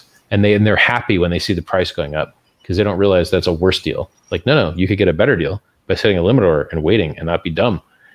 You, and yes, yes, you drove up the price. Congrats. And now you are at a loss on paper because you can't exit your position at a profit because you guys suck at trading, which is why you don't trade for a living. You're not traders. You don't know what you're doing. You don't know crap about crypto and you don't know crap about trading, which is why you're at a loss right now. I'm not at no fucking loss. I'm the God King. You guys should learn from me. Watch my streams, you know? Crazy. I mind this shit at 50 cents, homies. That's so if you if you had forget it. if you had been participating all along in the past 10 years of cryptocurrency and some genius didn't create hex and it wasn't you, but you heard about Pulse Chain, what would your thoughts be only about Pulse Chain? I think Pulse Chain is going to be sick, man. The chat room mm. is already 30% bigger than Hex's and it's only been around for a month or two. 26 million 26.5 million for charity and like half a billion of sacrifice for free, free speech. like that's a lot of money, man. And the code's already done. The code's done. So like like what more do you want? Oh yeah, it's the world's largest airdrop. Everyone is going to get free coins. Hmm. It's so good. It ha- oh, and it, uh, everyone wants to save the environment. Yeah, we save the environment too. Oh, like fee burning? You like pump Pumpamentals? You like fee burning? Yeah, we burn 25% of fees. Uh, you like, you know, beating Ethereum 2.0 to market with a superior product? Yeah, we got that too. Can't beat it, man. Like the, mm. the hmm. and, and everyone understands it instantly. You, you don't with hex, they never get it. They never understand it. You just have to hammer them over that. Like they need to be really, really, really smart to understand hex for some reason, or really dumb. Either way, if you're really dumb or really smart, you get hex. But if you're in the middle, if you're like 125 IQ, you're screwed. You can't get it. You just mm. can't understand it for some reason. Like if you're just almost gifted, you can't get hex. It's just crazy to me. You're called a you're a midwit, basically. Midwit. So, a midwit. Yeah. So the uh, yeah, I mean the value proposition for for Pulse is just really, really, really good. Like it, people get it, man. And I think that's why mm-hmm. maybe you see half a billion dollars in there. Actually, I was, was hanging out with somebody and uh, somebody said it was like 650. I haven't looked in a long time. Does anyone no, I think there was right a now? I think there was a glitch or something. Oh, okay. Yeah. Well, I like the the you know the airdrop effectively is 95% of all pulse that will exist. You, you talked about like a certain percentage two or th- two maybe 3% being liquidity potentially or however that's going to be pulled or utilized. You talked about uh, the reward for the people that are running the nodes and things like that. Uh, and it's deflationary. I, I, do like the narrative of something that becomes more scarce over time through hoarding or through uh, you know burn it's it's amazing so like right now, I think it's awesome, dude. It's so good. Mm. I mean, I love it. Hey, Richard, if you'll, the, pay, if you'll if you'll pay me Pulse, uh, you can stream on my channel. Uh, you know, I, have got an audience of about two thousand, and uh, you know, as long as you prepay me in Hex or Pulse, uh, or maybe lend me a million dollars. I'll, I'll help do you. you need a one point two million dollar loan? yeah, one point two million dollars just on a handshake. Ooh. Well, a virtual handshake. Oh no, handshake. Do that? Not even a handshake, dude. a virtual handshake. Come on, man. I've been like a hater for two years. DNA help me out. This is so funny. That that, that whole DMs so are funny, enough. Not not even a not even a Zoom chat. A DM is enough. Yeah. yeah. The, the funniest thing was like he tweets, "I'm going into the lion's den," and then he comes into the lion's den, gets savaged, obviously leaves, and I'm like, wait a second, this guy tried to scam me for money, and he's a prick on the show, so I guess I'm gonna let this go. I ain't never shared a private conversation before ever. Had to awesome. do it for this guy, and then it's like, oh, actually, he tried to scam me, but he successfully scammed everyone else, mm. so they're out money. I'm just irritated. Everyone else is out actual money, and he, he scammed Bitcoin. He scammed BitBoy for 350k. He scammed. Uh, so many people, dude. Just mm. endless people he scammed. Uh, even within his own, his own paid group. He, oh, yeah. yeah. His whole paid group is a scam. Come on. Yeah. yeah. But he, so he borrowed then, money off of his, off his members. Everybody. He borrowed money off everybody. So oh, then my. I had to go on his tweet and be like, enters lion den, dies. it's mm. like, this is a very easy story. Like, that's why you don't go into the lion's den because you get killed so his career is like over now. Now here's the sad part. Here's the sad part. When I say his career is over, his career is not over because people are stupid. Right. I even got people in the Hex community telling me that we should do a fundraiser for this guy to what? save him. I swear to God. Oh my God. And then other people in his community are saying, yeah, you know, he just has a problem and we should kick him when he's down. And he's out there, active, persistent threat, victimizing people, harming people actively. And you're like, no, no, no, no, no, no, no, no. This guy needs to be put down hard so that he, nobody else falls for this anymore. So when I say his career's over, right now his career's over, but he'll reload these idiots and he'll get money out of these idiots again. Because this is what happens. These successful scammer people, they they don't stop scamming, man. It's like a shark that gets a taste of blood. He's going back for the beach. He's going to get some bikini meat. Yeah. So these scammers, man, they get a taste of blood. They keep coming. So unless this guy is actually in jail, I'm pretty sure he's going to keep scamming. And he's as long as he's on FTX losing all his money, boy, you know, this is the other thing that disgusts me. Let's take FTX, all right? FTX, Sam Bankman Fried, smart guy. He made a lot of money trading. Okay, where'd that money come from? People that wish he didn't have it. Okay, fine. He took people's money. They, they, he, they lost and he won. Okay. So now what's he doing? He's created a big company. Okay, what's that big company do? It's buying advertisements. It's buying advertisements on esports teams, advertisements on Miami Arena. Okay, and what are those advertisements designed to do? Get people to gamble. Is that good for the people? No. They're going to make money? No. They're going to lose money? Yes. So he gives away 1% of profit. That's 1% of people's pain and horror and suffering. And so there's a lot of people in this world that think that they're good people and doing good in the world, but they're really creating victims left and right. Hmm. So, you know, I tell people not to trade. I tell people not to short. I'm happy to see a trading platform exist. So if you have to get wrecked and you have to ignore my advice, I'd rather you get wrecked and ignore my advice here and help something that's amazing than get wrecked and enrich these people It's just going to roll other people in and have big marketing campaigns to help get other people wrecked the same way that you got wrecked. And so discuss me that the most profitable people in cryptocurrency are those that create victims and those that are middlemen And that is the exact opposite of why cryptocurrency was invented. Cryptocurrency was invented to empower the people and remove middlemen.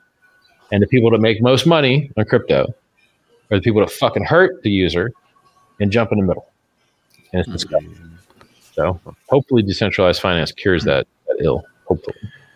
Hey, Richard, can I just ask a ask a question about Pulse? This seems to be cropping up a lot in the the chats in terms of total supply. I mean, we've a lot of money gone into. It goes up as more people sacrifice. So the higher the mm. US dollar value of the sacrifice, the higher the supply will be. So currently, where we sit, we've got six hundred odd million that that's come in. So that's going to mm-hmm. be that's going to far exceed the the one trillion cap. Good. That we've thought. So hey, that Shib correct, yeah. seems to have done just fine with a quadrillion, yeah. quintillion, bazillion supply. Who cares? Yeah, I noticed one. I noticed one YouTuber had actually said that everyone would get scaled down to the one trillion. Nope. So just yeah. Nope. Okay. Not unless like there's the, some bug in the software. If if the software can't handle the digits, then we, yeah, we'll scale down. But if the hmm. software mm. works with it, we'll just keep the higher numbers. Well, actually, like the human unit bias, you know, even if the number of pulse goes up because there's more mm. participants in the sacrifice, it actually becomes a better narrative to get to a penny. It gets a better narrative to get to a dollar than a lower supply. Mm. More yep. whales. That's right. Yeah. People like them low numbers. They like to feel rich and they like to see mm-hmm. something's cheap and it could go high. The more zeros, the better. Ain't that right? Mm. So people people see, uh, you know, lumens at 60 cents and they see XRP at 60 cents and they see Bitcoin at 40,000. Probably not. It's probably like 32,000, my guess. Mm. And then uh, they see Hex and Hex is only 15 cents. Mm seems like a good deal. So that that unit bias is a thing, and when you have stuff that goes up ten thousand x, you got to start with some real low numbers, if, or you will end up at high numbers quickly. It's exciting because if you think about how many Shamus can be in a sea world versus a, an ocean, right? And again, I'm not saying that you need to have just massive numbers for no sake. It is showing demand. Demand is the sacrifice the volume is scaling up appropriate for the sacrifice participants. The you know the lion's share of recipients potentially of uh, a political statement, who knows, would be uh, you know those people that are testifying with their dollars. It's really it's really amazing as far as the scale up of the total pulse volume initially that later deflates. It's it's it's really amazing. Well, I mean, the other thing that people don't get is like supply does not matter at all, the only thing that matters is market supply. So if if there was a bug in Bitcoin that minted an extra 21 million coins right now, and those coins went into some place that could never be spent, it wouldn't hmm. make any difference because they can't be spent. So they can't hit the price. So they can't hit the order book. So they can't remove purchase energy. So like supply that never hits market doesn't mean anything. It may, if people consider it circulating, inflate market cap. But that's it. So like wh- whatever the supply ends up being in Pulse, that number doesn't matter. The number that matters is are people going to sell it? Okay, well, how many are going to sell? And then that's the actual supply that matters as far as price is mm-hmm. concerned. I mean, even in Hex, like the supply matters a little bit because it amplifies the interest. So, for instance, in the early days of Hex, the interest was very low. I mean, you're talking one, two, three percent in the very beginning because the supply wasn't that high. But now the supply is higher and there's only 10% staked, you know, you're getting 37. There was a 65% payout day like yesterday. Was 65% on average, average 65. So, like, if yeah. you were long term staker, you're at 95 100% payout APR just that day, that's really good, man. So, you know, in, in Hex, there is some sensitivity to like quantity of, of coins that are out there, but there's not in Pulse because you're not even inflating the supply based on on how many coins there are because there is no inflation. There's only deflation. So like in, in that system, the number of coins that there are, I think I think it's more important that it's going to end up with like a low price like Gary was saying. So like, I think that's the most important part of it. Because these ideas of like, would, would Bitcoin be better or worse if the market, if the if the coin count were ten times higher? It would probably be better. Like I just you saw when I fell for the millibits trick, right? Mm. On live stream. that was amazing. That's amazing. You're like Bitcoin bros, you're hooking it up. Ethereum guys, step up. I was like, yeah, man, three hundred million dollars came in on the Bitcoin side. This blew my mind. I didn't know you guys were going to beat the Ethereum guys. I really didn't expect this at all. Oh, it's a thousand times less. Oh, you don't put the units next to the number. You hide them in the bottom left corner, and now the default is like millibits. And I'm I'm old school, man. I never had a client that showed millibits ever. It, it would be an option you had to force. It wouldn't be a default back when I was, you know, playing about. And so, yeah, some guy thought there was 300 million and then discovered there wasn't live on stream. You're like, damn. Super wrecked, bro. Super wrecked. Yeah, they're pretty wrecked, man. That 300 million just disappeared in front of your eyes. That's crazy. That was awesome. It was so fun. Yeah. Watching now, now I think 12 or 14 million has come in on the uh, on the Bitcoin side. I think. If you're watching, if you're using a watch only address in Electrum, you should upgrade to this new 4.15 because it solves the like lag, like because something like 42,000 addresses have been created. And so the old client used to lag, and on the new one, it just syncs up just fine. So they improved something, fixed something. Thank goodness.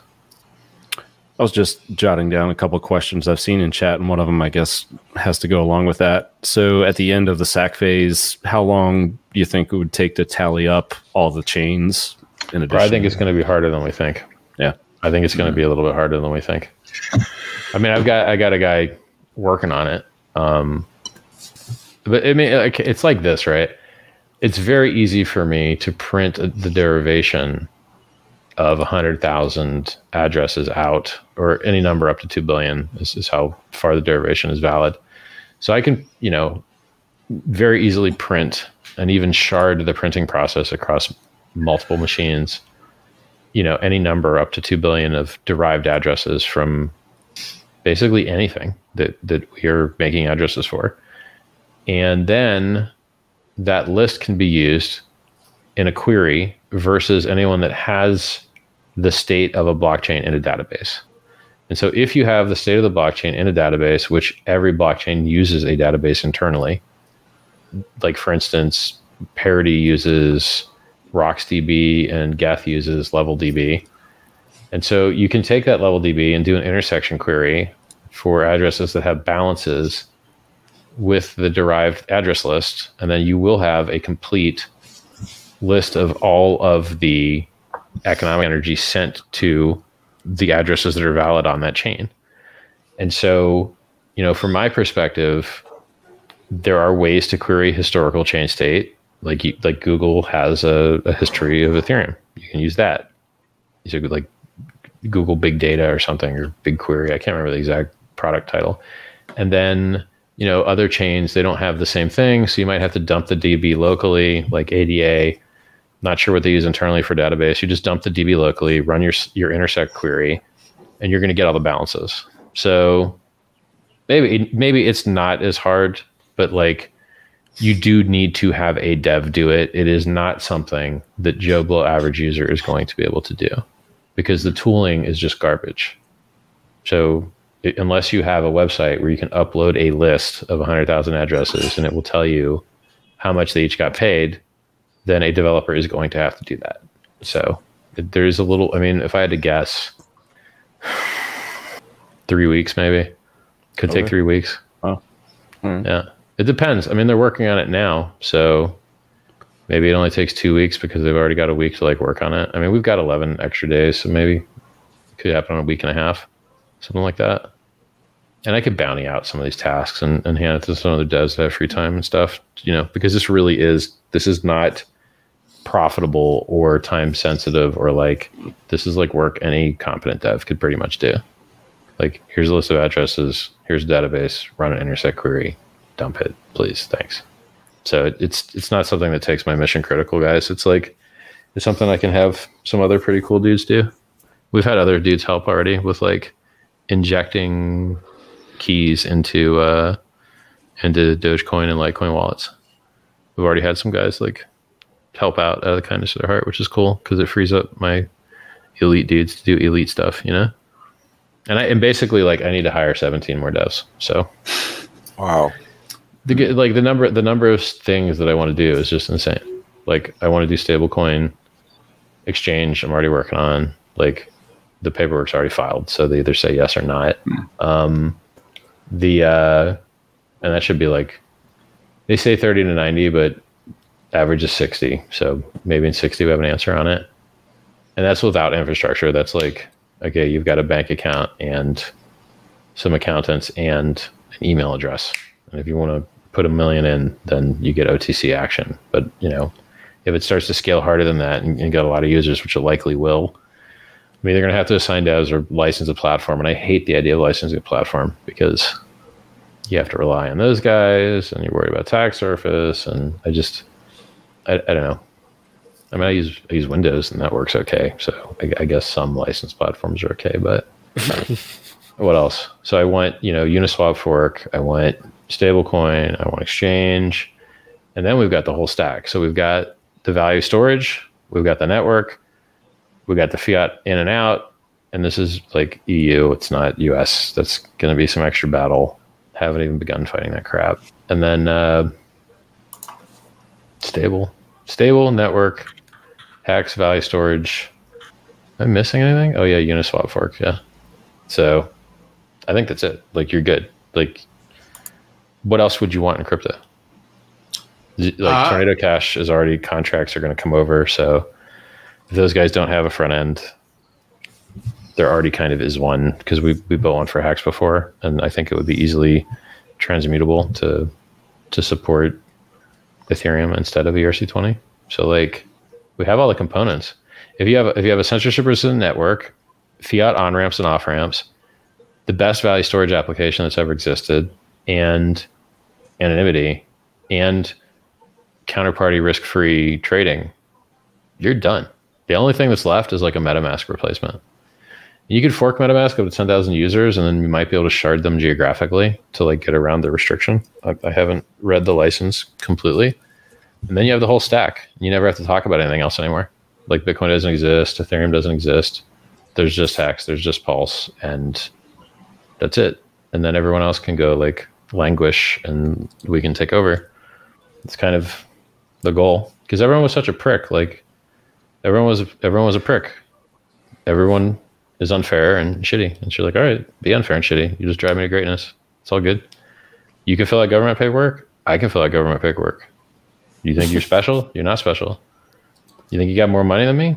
Probably not. So, you know, like, yeah, that's where it's at. We're here to take over, man. Awesome. We're here to take over. Now, standard disclaimer have no expectation of profit from the work of others. You know, you want this um, stuff to um, be better, make it better on your own. You know, marketing, do marketing. You want liquidity, right. go be liquidity. You know, every, everybody has that same mentality, Richard. You you, you got to know. Uh, when we were out there in Vegas, it was just a different a different level of energy.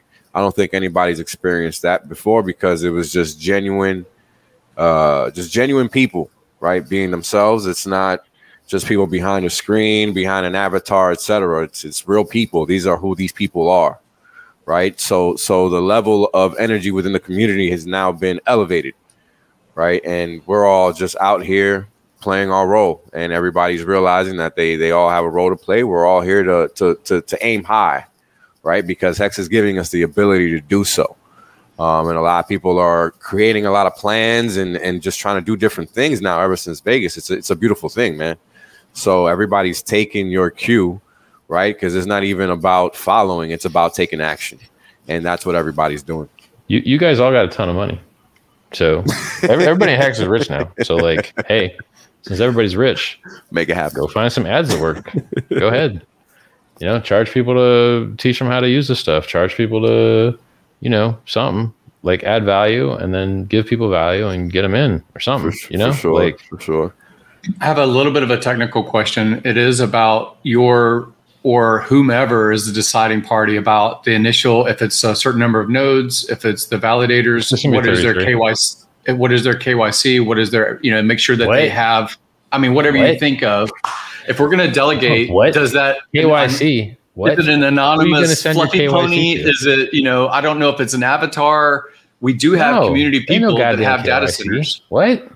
I just Man, don't know how KYC. Bro, it's, work, a, it's an open source peer to peer network. Either you have enough stake to be in the top 33 or you don't. If you do, you get to be a validator. If you don't, you don't. It's, it's peer-to-peer open source. There's no middlemen. There's no admin keys. There's no AML. There's no KYC. There's no governing fucking council. There's no DAO. There's no voting. There's none of that shit. It's peer-to-peer open source, man. So it's spec if you got enough, the, what you're running. If you there's 33 validators. If you're the only guy that wants to be a validator, then you'll be the only validator. If another guy decides he wants to be a validator, he gets to be one too. Everyone gets to be a validator until that set of 33 fills up. And then if you want to be one of the 33, you got to bump one of them other guys off. How are you going to bump them off? By having more stake. How are you going to get stake? Buy it or have it delegated to you from someone else. So you can be popular or have a lot of money. Those are your options. but ain't no goddamn middleman, and there ain't people. no AML, and there ain't no KYC, and there ain't none of that shit. Right. That. So you know, sure is not. Popular people. If you fill out AML KYC, that ain't no fucking crypto, man. That's, that's not. it's not. It's not. And I talk about that all the time. I talk about that all the time because people have I've got a Windows 98 platform. I can be a, a validator. I'm just saying, isn't there a technical Isn't there a requirement that it has to be double fiber line and you know no gateways? Well, you will lose money if you have downtime. You will okay. lose money if a cosmic ray bit flips your shit. It is yeah. a job. You are going to be a server admin. You are going to be a system admin. You are going to be a network engineer. If your shit gets DDoS, you're going to lose money. So it ain't easy, man. Like you actually have to not suck to do it. Mm-hmm. So I don't even, like I don't even know when there might be 33 validators. Like there might just be like 10 when we start. I don't know. You know, it's like whoever wants to be a validator, go ahead. So it's this is how networks actually peer to peer open source grassroots networks. This is how they evolve. You know, so wow, this was an easy question to answer. this was real easy. So everyone, well, we're trying to we're, we are trying to support some community people that yeah. are now, willing to. Be. You want to know why we chose thirty three? Because BSC has twenty one and thirty three is my favorite number, and more seems better. You could literally pull this number out of your ass because it's it's it's basically my statement is like if you have more validators, your average quality validator is going to go down mm-hmm. because you have more of the not best ones. I think Jesus was 33 years old. Was it? was, yeah. I mean, who knows how old he is now? I mean, he's probably really old now, right? He's probably like uh, 20, 20 21 plus 33. Um, so yeah, like even I mean, if we learn something in testnet that tells us that a different number of validators is better for some reason, then we can change it. But like right now, more than BSC, I like the number 33. We good. Sounds good. Because uh, like we, EOS has 21, BSC has 21. They probably both have 21 because Satoshi set that number out there and preceded it. And so I just like 33 better. and it's and apparently odd numbers are better. So like yeah, it's also an odd number. Great. Yeah. Um, even better if they're prime, right? Prime numbers are. I'm always, not sure. I mean, you're just trying to make it so like I'm not even sure exactly why in this case it's better, but there's how many bridges are needed for Pulse to be amazing? One. Does it require any more than one? one? Is one best you just one one that's automated and no central party and all the no admin. I mean, all the beautiful things about a great bridge. I don't. I don't. I don't Do we need any other routing? Admin keys. I think that's disgusting. I think that's the opposite of crypto. Hexstone got no admin keys. Uniswap kind of doesn't have admin keys. They work good. Don't need no admin keys, man. If the shit fails, it fails. If, if it gets robbed, it gets robbed. Do you think the admin was going to save you, or do you think the admin was more likely to be doing the stealing? So this this concept of admin keys, I find totally disgusting. It kind of sounds like proof of uh, work from somebody else. It kind of sounds like you got a, a guy manage your money a little bit. So I'm not a real big fan of admin keys. I don't like it. Hey, I sure hope that guy just doesn't steal all the money because he can for fun. What? not your keys, not your crypto. Oh, does an admin key? It's not your crypto. So I don't I don't believe in admin keys. So I, I, will do everything in my power to make sure that there's no admin key in the bridge. And I don't see any reason why you would need one at all. There's bridges, they work. There's no admin key. Okay, there's no admin key. It works. We're good. Why would you Love need it. one? Love I don't get it. It doesn't make any sense to me.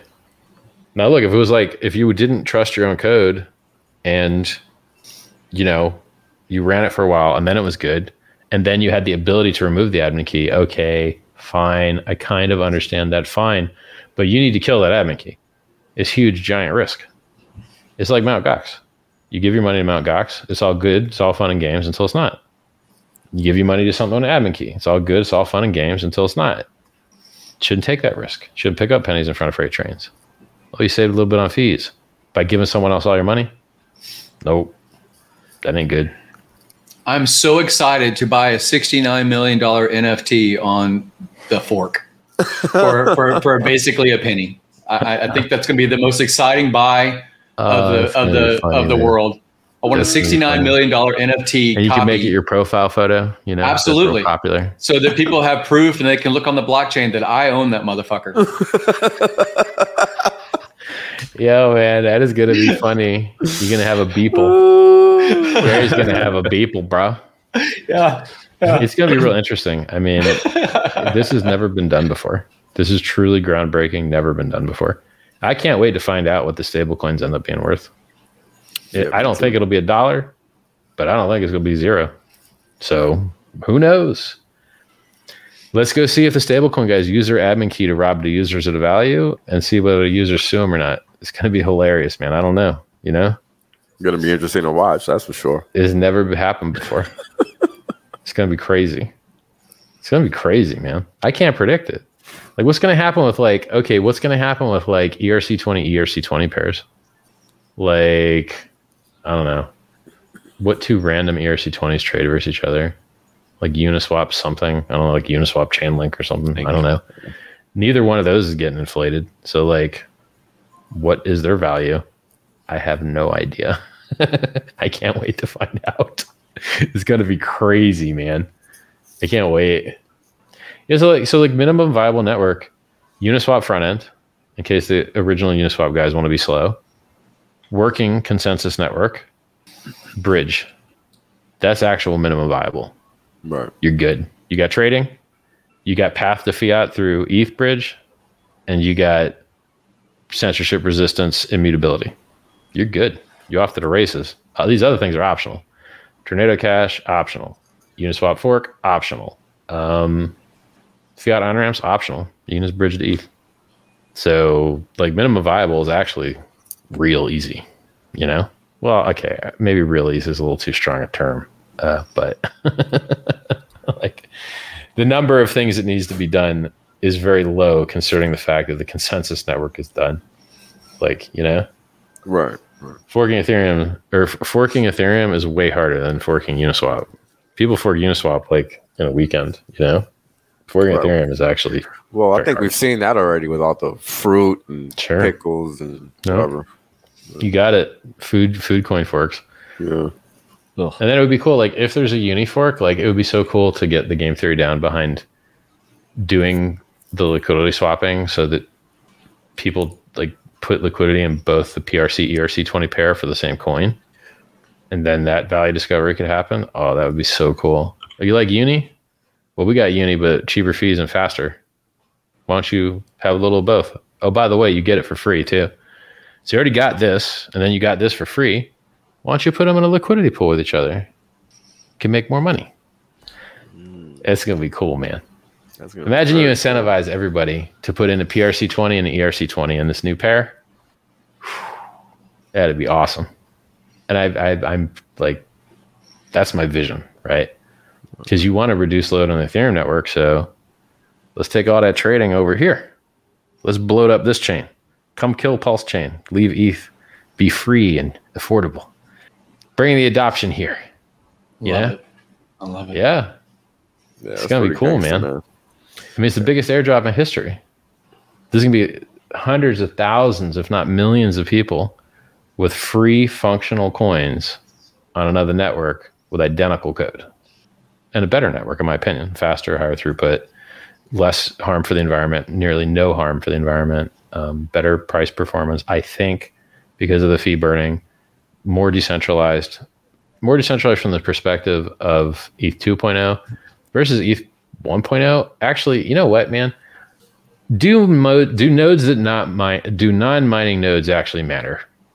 Not really. And so if you see who's actually mining all the blocks, it's a couple pools.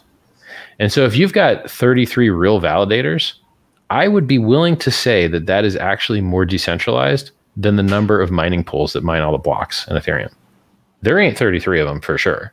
There's probably six or seven mining pools max, and probably three or four of them is actually 80% of the blocks. So in reality, every blockchain is centralized from the perspective of mining because you have to pull together resources to beat the variance. And so I, I think blockchains by and large are actually way more centralized than people think they are. Now the good news is that like if you try and screw with the miners, they can re-decentralize pretty easily, but it's by pointing to different pools. And so it's like a, it's a different kind of centralization. But but I mean, I, I would be we EOS has never had a problem with 21. BSC hasn't had a problem with 21. I, I've, when's the last time you've seen a consensus network fail from proof of stake problems? I've seen proof of work problems all the time. I haven't really seen any cryptocurrency fail from proof of stake problem, except maybe maybe that like contentious stuff that was going on with Justin Sun and uh, that forum was that forum that had a currency. The Hive thing and Steemit or whatever. Yeah, that stuff. There was some drama there. Like I don't know what the deal was with that. But other than that, like that drama, uh, the only things that are having problems in consensus networks are proof of work ones. The proof of stake ones are working fine. So that's it. I hope everybody's dreams come true. Uh, thank you for giving me the opportunity to talk to a piece of shit rec club little dictator. Um, I hope that he comes around. I, I, hope that in a few years he checks his portfolio and goes, "Wow, boy, that fat Richard, he sure knew what he was talking about." Because I could have just shut my little pleb mouth and and bought any of the stuff that he liked, and boy, would have done so much better. You know, he won't have to check his portfolio because I have his email, and I will let him know yeah. long before then. Yeah. You'd be like, "Hey, man, we we double." Just let them know every two x. Just be like, "Yeah, yeah." So we went. We we finished our eleventh two x, which took us to twenty forty eight x. Or no, no. Hold on a second. I'm gonna have to do this now. Calc. Count them up. Count them up. We need a so, public site like that. Like uh, on this day, this hater yeah. did an interview, and uh, the price was this and uh, the 2x happened 42 days later or 12 days later or six months now. later it'd be awesome uh-huh. it, yeah like in addition to coffee's uh hex obituaries oh yeah i remember that that yeah, was cool that was good snow running yeah. man all right 11 2x's is 2048 and we did already about 4000 right right so we're basically at our 12th 2x already so our 12th 2x is 4096. And we did like 386. We did 3,800 something. So we're like still in our 11th 2x, and 4096x will be our 12th 2x. Just email this piece of crap every time we 2x. We're like, hey, you could have sold on a double. Could have sold on a double, dude. How's your portfolio? Could have sold on a double. How's your portfolio, dude? Dumbass.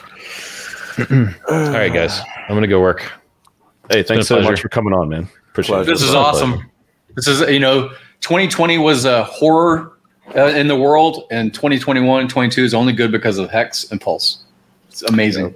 I'm making excited. up for all that tragedy. I'm excited. Thank you. All right, guys. Talk to you later. Later. Thank you. That was fun, man. Well, that uh, turned uh, into something. that was so fun.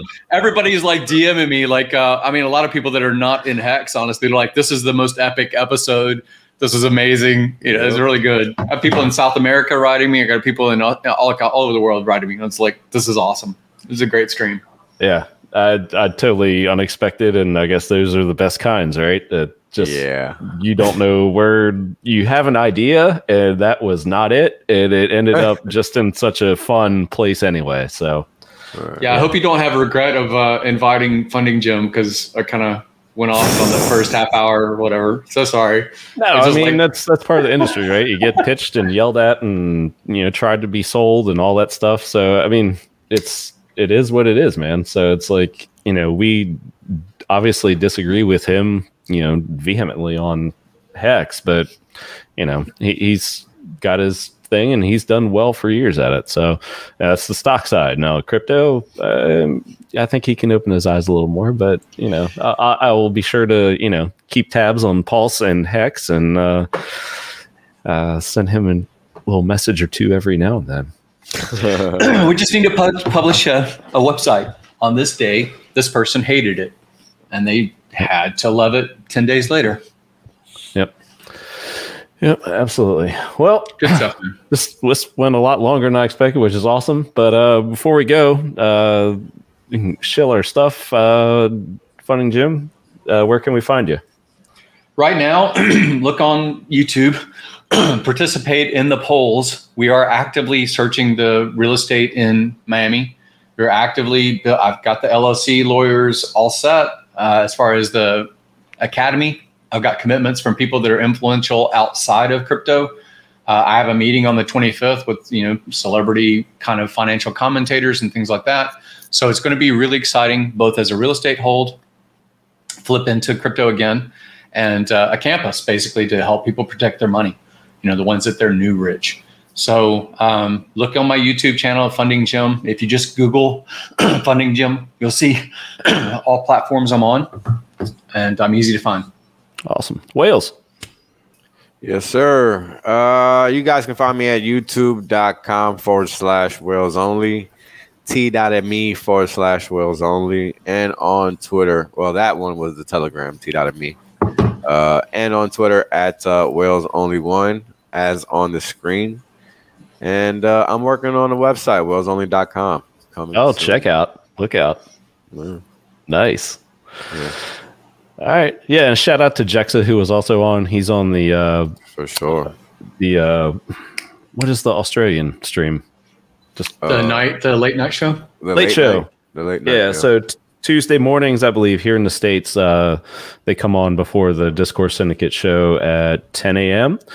Uh, we have our happy hour show Fridays at 5. That's me, Motley Investor, crypto events, Big Kurkowski, the, again, it's Fridays at 5 p.m. So tomorrow at 5 p.m. Eastern. Uh, we, you know, informal but informative is kind of what we bill it as. We have a little bit more fun, but uh, I'm sure we'll be talking about this, and perhaps other streams will be talking about this one too. Because yeah, it was a just a, an outstanding time again, totally unexpected, and Epic. just just thank you guys for you know um, sharing you know it with the rest of us and Jexa and being, you know, I know got a little heated sometimes, but it, it it does that. And I know some people in chat were like, "Oh my gosh, you know, you know, why is this guy on?" But the reality is, is you you don't you want to get out of your echo echo chamber too.